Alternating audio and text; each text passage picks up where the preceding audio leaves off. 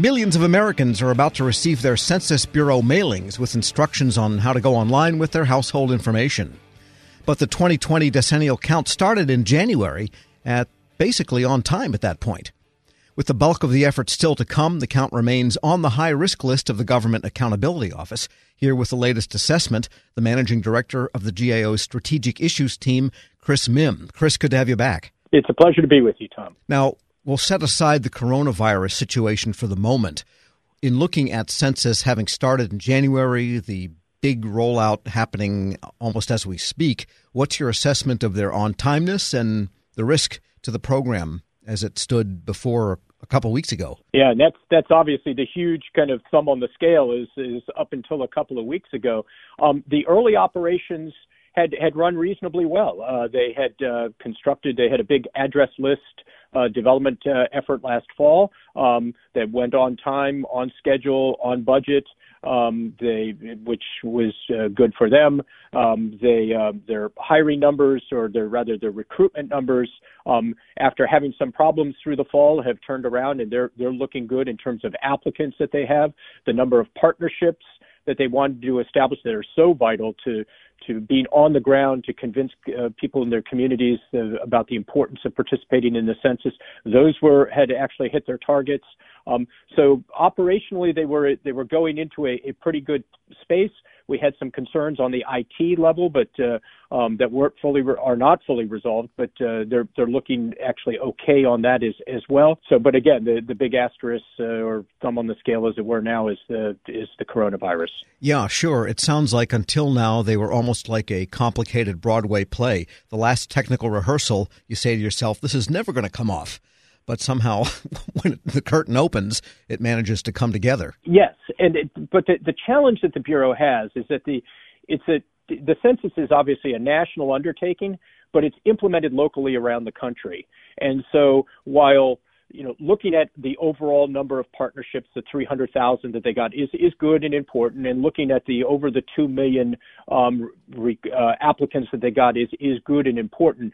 What really is important is what happens down at each local level, because it's you know having a, a real good partnership event or, or partnership uh, network in one part of the country or targeted on one community doesn't necessarily help with another. Likewise, with recruiting numbers, you can have just blow through your targets and do really really well in one part of the country that doesn't help you in parts where you're where you're lagging. And so that the key now going forward is to really get very very local in the examinations that are taking place and seeing how is the census being being conducted um, locally? What are the response rates, and therefore what's the hiring that's taking place, and therefore um, th- that uh, do they have enough people in each of the local communities to execute on the census? Right. You could have basically enough people to cover New York City five times, but if you don't have them in rural Mississippi, then you're still not where you need to be. In other words, absolutely. And, and in fact, you know, one of the things they found when they did the their address canvassing uh, back in the, the in the fall and winter um, is that when they did have hiring shortages, they were able to move people around into other parts of the country. That works reasonably well for a, a small operation, small being only in air quotes, you know, 50 million households that they were trying to to, to get on the address list. Um, it works much less well, or it's much less available as a strategy um, where you you know are enumerating the entire country at the same time. We're speaking with Chris Mihm. He's managing director of the Strategic Issues Team at the Government Accountability Office. All right, now March brings on this coronavirus really crisis. It's a very real one. And let's talk about the enumerators. Assuming they can get the people hired where they need them, how can they now go door to door and knock on doors and chat with people? Yeah, there's a couple of issues there, right? Is that the the first is just getting people to be willing now to to take the work.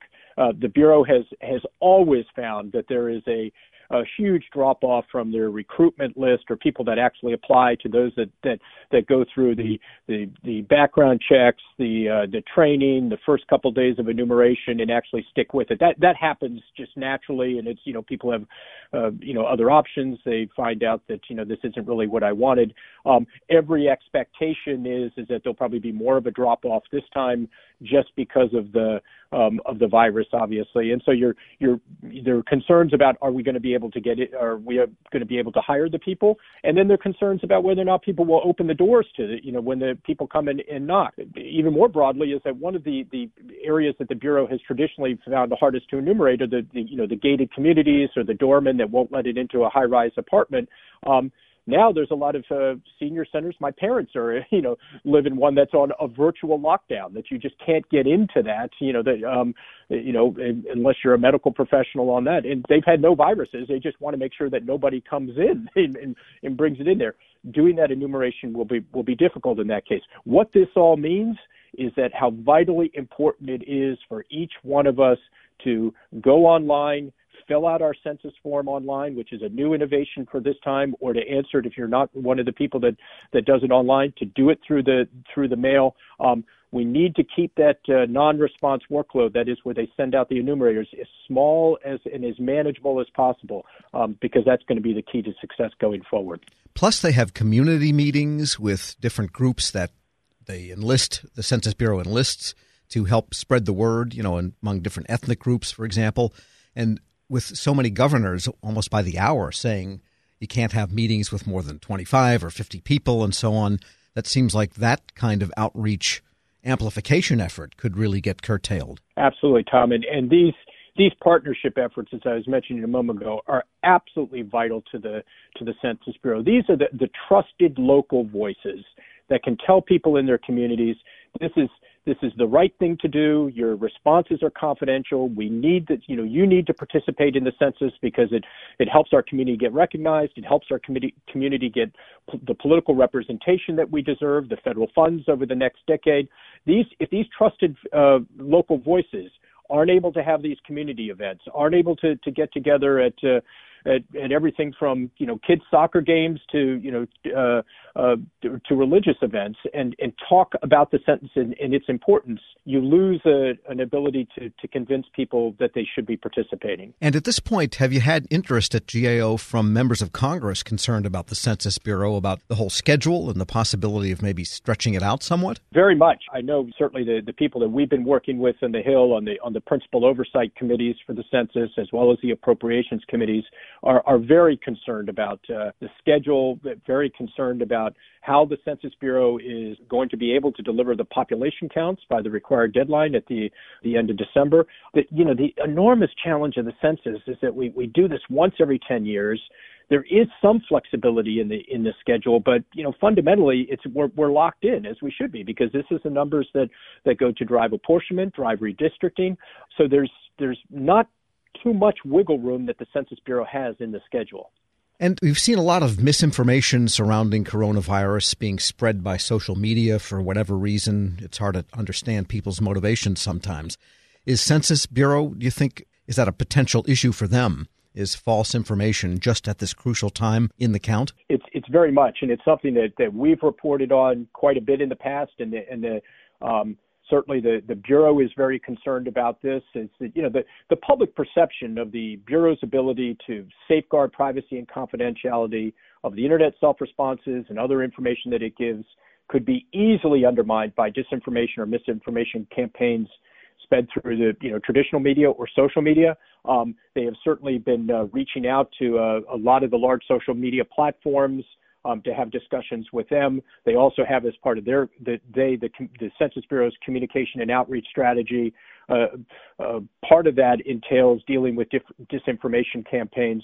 This gets back to why it is so important and, and a, a, concern that the uh, the partnership effort um, will be undermined by the bureau or by the by the uh, the virus because this was something that they, they were looking for the partners to communicate on their behalf as well. Well, the situation, I guess, is fluid and changing daily. Chris Mihm is Managing Director of Strategic Issues Team at the Government Accountability Office.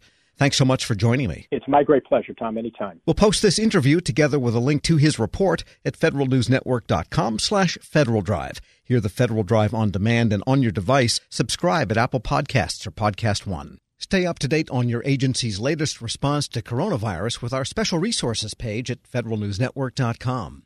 Love Target? Well, you're about to love it even more. With Target Red Card, you'll save 5% every day in store and online.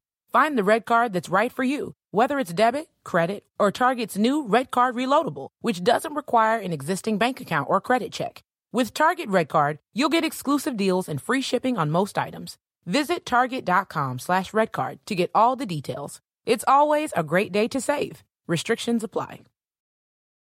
Grab a 30-day free trial of LiveXLive Plus, and you'll get unlimited skips, commercial-free music, and all of the podcasts and live streaming events you can handle. Visit livexlive.com slash podcast one to learn more and start your free trial.